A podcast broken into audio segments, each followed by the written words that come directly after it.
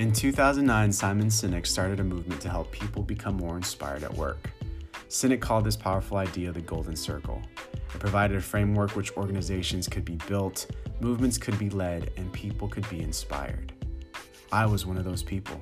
Inspired by the idea of sparking change in my own environment, I felt that there was such a need at the high school level for young people to wake up and take advantage of all the opportunities that face them daily.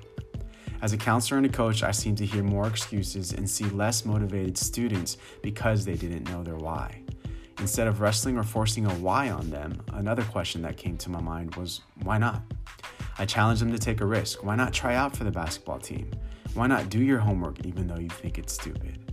So Simon's golden circle for me became why not, how much, and what steps.